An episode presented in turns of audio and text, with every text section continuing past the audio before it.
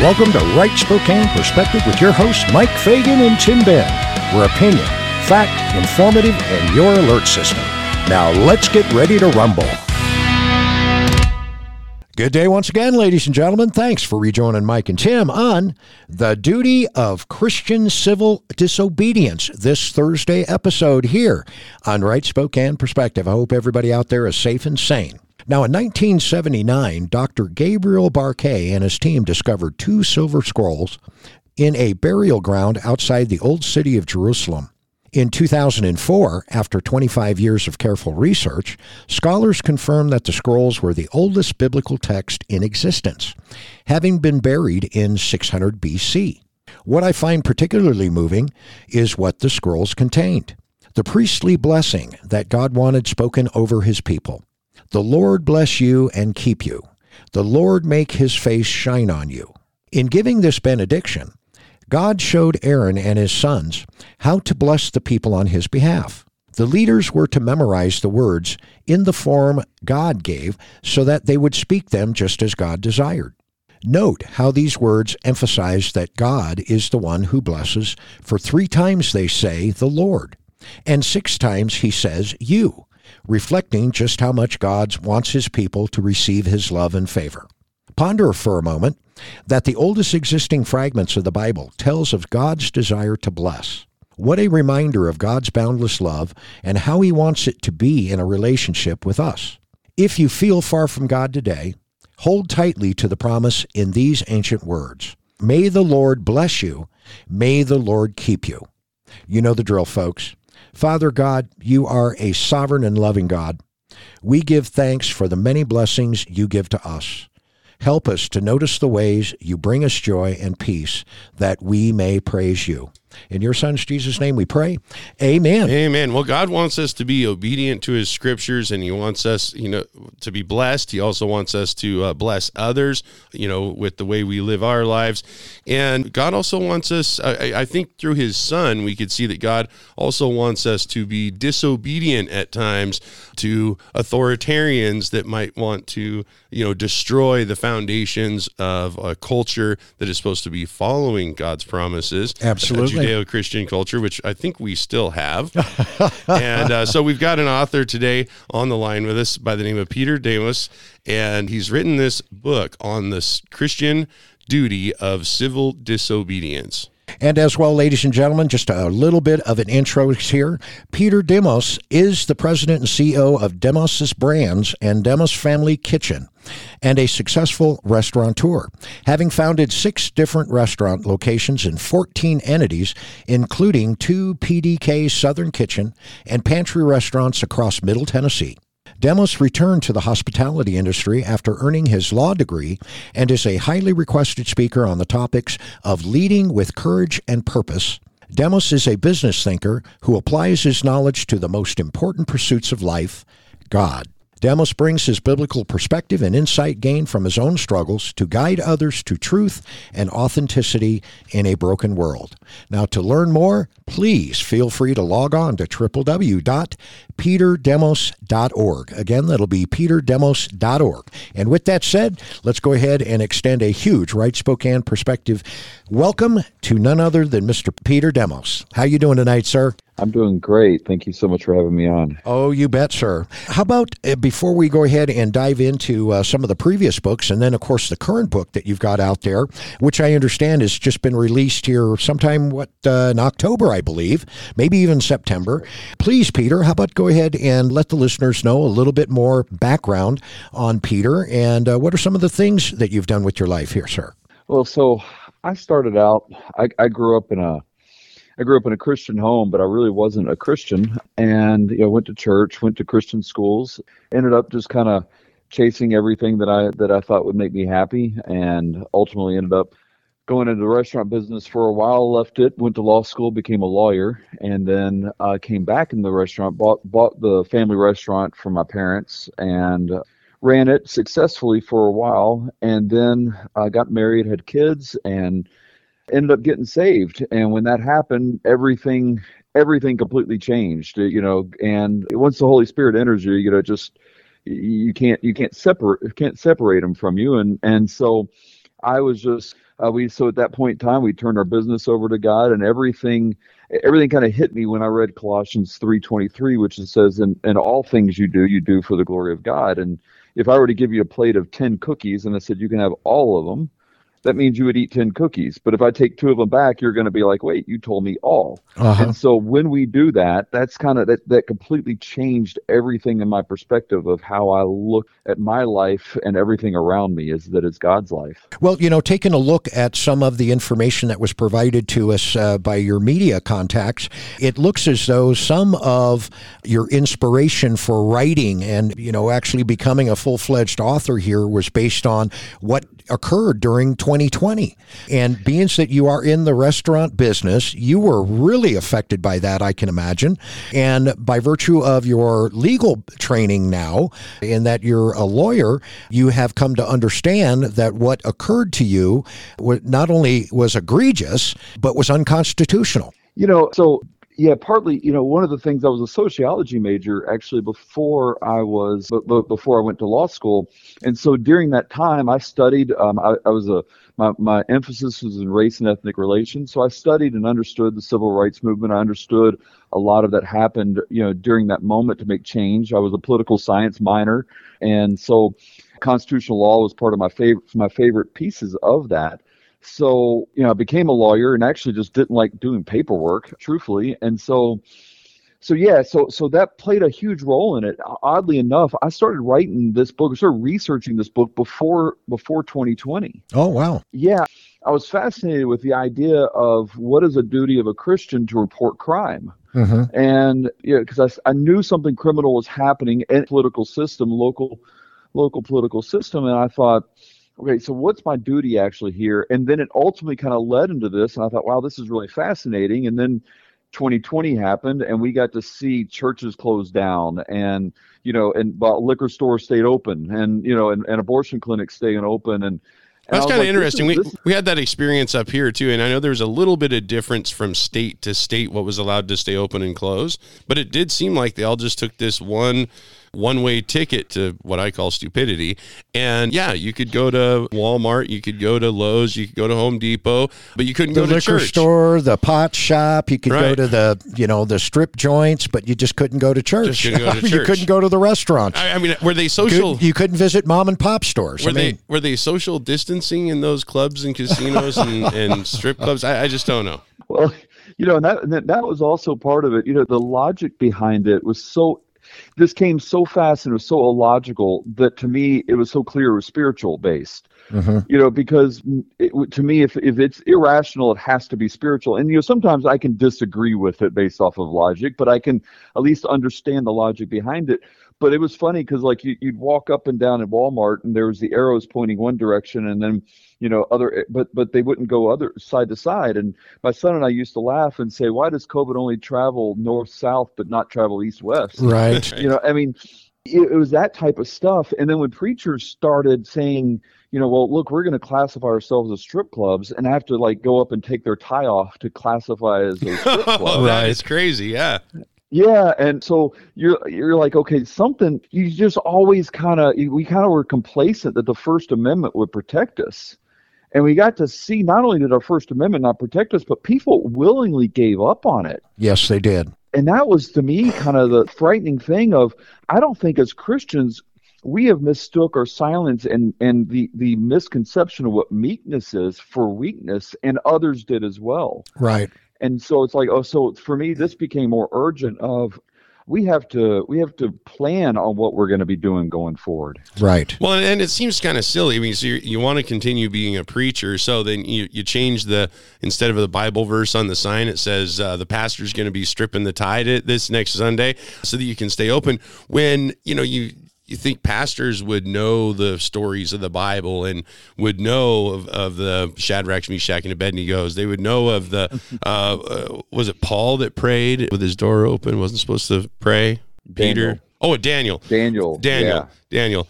I'm getting all of my, because and it's almost every story where, uh, you know, someone that was, uh, doing God's work that that God's power and love was shown through them the story was typically civil disobedience I mean Moses. Yeah, there you go. There was tons of civil disobedience going on there, right? Right. Well, even before Moses, the, the midwives, you know, in the book of Exodus, the midwives were, you know, the Pharaoh says, kill all the babies. Mm-hmm. And the midwives were like, oh, they gave birth too fast. We can't do that. I mean, it was, you know, it, and it has been encouraged in order to do righteousness and to protest evil. Now, one of the things that I do think that's important, though, is that we have to recognize that when we do this, there's so consequences to us. And I think that's part of the other problem that many Christians don't have. And I think many pastors were too. They were afraid that well, I might lose membership. I might lose something here. Whatever their motivation. I'm going to lose my 501c3. Yeah, yeah. And my, my church actually, we, we we were fortunate. We, we we closed down for two weeks, and then then we did our started doing outside services, and and our governor was actually very good at at not making the restrictions too tight. Mm-hmm. So so we we were able to be a little bit more fortunate. But I think a lot of these pastors they may recognize it, but I just don't think they actually knew exactly what to do or didn't want to face the consequences of doing it. Right. Well, and in, in those consequences, don't you think fear was a big motivator? I mean, because we're, and that's the other thing Oh, in the Bible. absolutely. We're supposed to fear the Lord. We're not supposed to fear everything else in the world, the coming man, the, the propaganda that the media is feeding us and whatever. We're supposed to fear the Lord. And so I think by the time everyone figured out this COVID thing was like, okay, well, we realized it wasn't like everybody's going to die. No, it was comorbidities. We knew, you know, the information we could dig through that for 10 shows here. But people probably basically knew that you're going to contract it even if you stay a hermit in your house and, you know, you can even have your food delivered to you at your doorstep and people still got it. Yeah, for sure. So, so there was no reason to be fearful of the virus. They were just fearful of the government. It's almost sinful to me, I think, to be fearful of the government and violating God's laws. you know, in Acts five twenty nine, you know, Peter and and John, after they get pulled before the Sanhedrin, says, you know, and, and the other apostles actually said, you know, we ought to obey God rather than man. And I do, and I think so many people in the Western Church have have kind of failed to understand that. And again, there's notable exceptions to that, but at the same time, I saw churches, and then there was the the lie where they were churches were saying, well, in order to show Jesus' love, and my favorite was, what would Jesus do? He would wear a mask. He would he would get a vaccine. and I'm like, Jesus healed a leper. Like, where where in the Bible did you see him staying six feet away from a sick person? Like, I mean, you know, Right. No, it didn't happen. no, no, I think well, and, and actually that was kind of a cultural thing. There was civil disobedience when God healed the leper. You weren't supposed to make contact with lepers. They were supposed to be shunned. I mean, the, the social distancing laws began in the, times of leprosy, right? I mean, you did not go near someone with leprosy or you stayed with them. You weren't allowed back into the, the culture of society. So, but folks, you got to stay with us because we're going to take a quick break and we're going to be right back with Peter Demos on the Christian duty of civil disobedience. And it's not radical disobedience. I think it's a book about being proper Christians standing up to authoritarianism and also maybe people that are doing the work of Satan. So we'll be right back. We'll talk about that. Don't go anywhere. You're looking at your ballot and realize you need more information about candidates and issues. There are two organizations that you can check out. The Citizens Alliance for Property Rights. Check them out at www.capr.us. And then, We Believe We Vote is also a great source from the Christian perspective on candidates and issues, so log on to www.webelievewevote.com. Again, that's www.capr.us and www.webelievewevote.com. And welcome back from the break, ladies and gentlemen. Thanks for rejoining Mike and Tim on on the duty of Christian civil disobedience this Thursday episode here on Right Spokane Perspective. Now, in case you missed out on the first half of today's show, don't fret, folks. There is redemption. You can catch us on a rebroadcast of this show tonight at 9 p.m. on the fabulous 630 or 96.5 FM. Or you can go on the good old fashioned internet, grab that podcast service, your favorite one, type in Right Spokane Perspective, grab our shows, share them with friends, anyone you think needs to hear these shows. You know, this issue of civil disobedience. You know, I was thinking in, during the first half, Mike and Peter, about, you know, the civil rights movement that Peter studied in, in his classes when he was in college. You know, you, you heard those stories, you saw the stories about people. We sat in, we locked arms, we did this, we were defending the rights of American citizens to have full, you know, civil rights.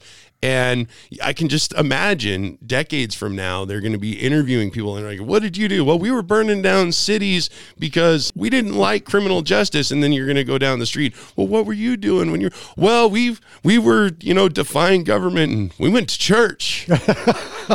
so step on in there sideways, Peter, and, and tell us a little bit about your book, The Civil Disobedience, because I think as we were going off into the break, I think that we're being obedient to Satan if we obey unlawful orders, like pretending men can be women. Yeah. Yeah, you, you know, there, there's I, I created kind of a three part test, which is, you know, are you being asked to commit evil? Are you being asked to do something that's contrary to God's word? And then does the Holy Spirit actually tell you, you know, that you need to to get involved in a circumstance? And you know, like like Amy Carmichael jumping in to you know to help sex traffic and uh, help children of, of that, that are that are part of sex trafficking, that type of stuff. You know, that's where the Holy Spirit gets involved. But I think what we see in so many situations now is this rise of unrighteousness that's happened within our country, and and we have to be able to stand up to it. We we want so desperately to go back to being 2019, but reality was is 2019 was about as evil. We just didn't see it as much. Right. I think it just I think the the veil went away after after 2020. Uh, the mask came off. Accept. The mask yeah, is off. we can see the face of evil. It's it's been it's been in front of us the whole time. We just had had a mask on, and now we can see it. You know, and, and I think I think because of that, I, I, think we have to accept the fact that we're here. You know, God put us at this season at this time for a reason, and if we're not if we're not a threat to Satan, then we need to ask why not. Right. And I and, and I think that's just so so important during this time that we have to we have to realize it, and that's I think that's the first step is recognizing that that we are not the 1950s Christians. Well, and I think you're that's that right. Anymore. I mean, the famous saying, you know, the you know the the way that you know you have a problem, the way you solve your problem is to recognize that you have one. And I think you're right. I think that prior to 2019, I mean, we have there's been economic things, there's been some other things, but the major societal crash, I would say, of, of our morals, our values, the First Amendment, the right to gather, science that made sense coming across the airwaves from the CDC, that kind of stuff, it got shattered and the mask came off. And so now we have to face that evil because if we turn the other cheek, we, we're already kind of turning our backs on God at this point, it seems like, with how we allow our government to push our culture. And then it also happens from the other side. So, like, my son, my son, when New York, when New York passed the late term abortion bill, he, he, he looked at me. He said, "Well, well, what do we do about that?" And I was like, you know, posting something on Facebook just adds to the noise. It doesn't really do anything. And it took me a while to figure that out. Like, how do we actually respond? I don't live in New York, you know, but and then finally, I I kind of had to come to the conclusion we have to spread the gospel and change our culture. When our culture gets changed, then the government changes. Uh-huh. Our government, particularly in our country, is a reflection upon the people. But as long as we continue to, as long as we continue to act in such ways, then then our government is going to reflect that and, I think that's where the start has to be is we have to show people what being a Christian is. I get I get hit on Twitter from time to time of you know someone called them fake Christians and I'm like I'm so glad you recognize that that a fake Christian is a pagan I mean, that by definition, if you're not a fake Christian, you're not. If you're a fake Christian, you're not a real Christian, and therefore you acknowledge that real Christians are actually really good and and uh, good people. Now, come and, on. I mean, um, those all of those you know Christians and Catholics and you know very religious people that are in Congress that you know vote on bills to fund very evil things. You know, they're they they they love everyone. It's you know love thy neighbor. Except there's a passage in the Bible that talks about spewing out the lukewarm. I think out of his mouth? yes, absolutely. Now, Peter, what are some of the other books that you have been authored? So the, the first book I the first book I wrote, um, this is my second one. My first book I wrote was a book called Afraid to Trust, and that one was actually a book that kind of really kind of is a narrative about about how I found Christ, but also when we started having a failed business and what was what was going on was God was stripping things from me.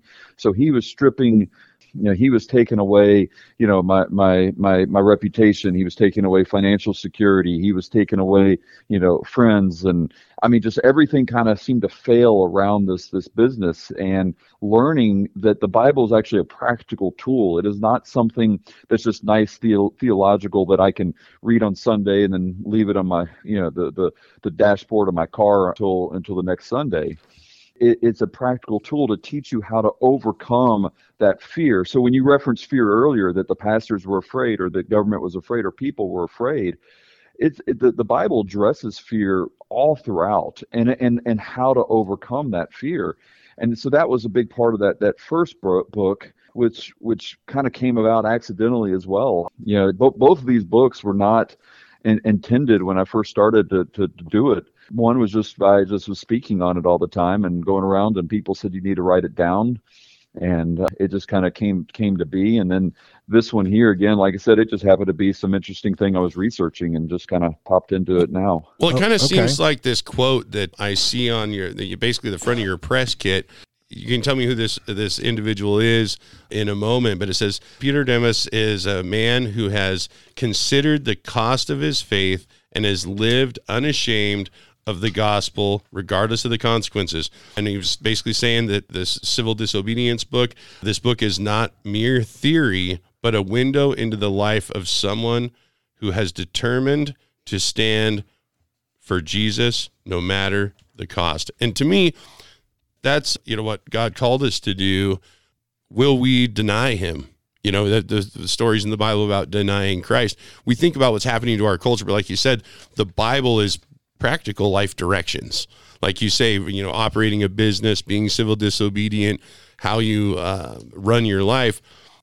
How do we get back with the civil disobedience and, and with the wisdom that you found in your first first book and the research you you did there, where we can encourage other people to say, no, we don't need to play along. We can stand on the solid foundation of of Christ's word, the Bible, the Constitution. How do we, how do we portray that to other Christians maybe pastors? You know, I, th- I think again, I think we have to realize that our life goes beyond when we go into the grave. And so, so my daughter, for example, she was her first her first homework assignment in college in, in a biology, one of the questions was using the scientific method, show the flaws of intelligent design. In other words, they wanted her to prove that God didn't exist. Mm-hmm. And she called me and she's like, I know the scientific method actually proves that God does exist. And she's like, you know, so I have to answer it, but it's going to be wrong. And I'm like, that's exactly right. Because you can be wrong on that paper, but be right in when you face Jesus or you can be right on the paper and say what the professor wants so you can get a good grade. But as soon as you do that, you're going to have to answer for that in front of Jesus. And I got thousands and thousands and millions of years in front of me after I die. So where do I want to put my faith? Where do I want to put my future? Do I want to put my future in in in this professor who I will probably not remember his name? I mean, truthfully, I can't remember I could probably remember five or six of my professors' names in, in, in college. Out of the uh-huh. dozens yeah, and really, dozens that you had. Well, yeah. well, and, and what's interesting to me too, now that you're pointing this out, is that you know the all the fear mongering. It's here we are, we're in political season, and you get those nasty flyers in black and white with red white writing on them from some political action committee out of D.C. in your local elections. We just had that happen here, so you've got all of that propaganda going on to make you fearful, basically, of doing the right thing. And I learned when I was in college and in school, I could actually with with professors that were totally secular, thought religion was a joke. I could actually write those papers, and oftentimes, if we stood for what we believe in, it's not just like, oh, we're going to be in fear, we're going to be destroyed, the enemy, the government, someone, our professor is going to fail us. I actually gained respect because I stood my ground, but I gave them a good, well written paper. It just didn't believe it just didn't go along with their personal belief system. And so sometimes we can be rewarded not just in the in the you know forever life but tomorrow for standing on what we believe in. And that and that's the other piece too. Once you start lying about what you believe in then then uh, it, it's hard to keep up with that too and it's hard to do that convincingly for a long period of time. I can I can lie, you know, and I could probably lie in the next three minutes, and and y'all would have no idea that I lied. Sure. But eventually, eventually, you're going to figure it out, or you might even know and not even say anything to me about it.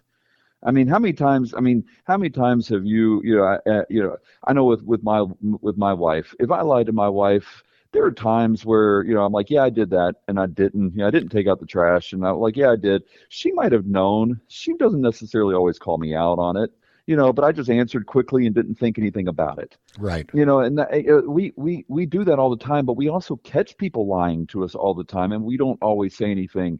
But you're right; it does destroy our credibility and but it also just I think destroys something within us as well. You know that that you know all of a sudden because we start we start having those problems. A lot of that anxiety that we that our, our culture faces right now is because we we we have this expectation of what we're supposed to be like, but it's not who we really are. And when they don't match, it's going to create that almost out of body experience, not not in a spiritual sense, but in that kind of physical, mental, emotional sense.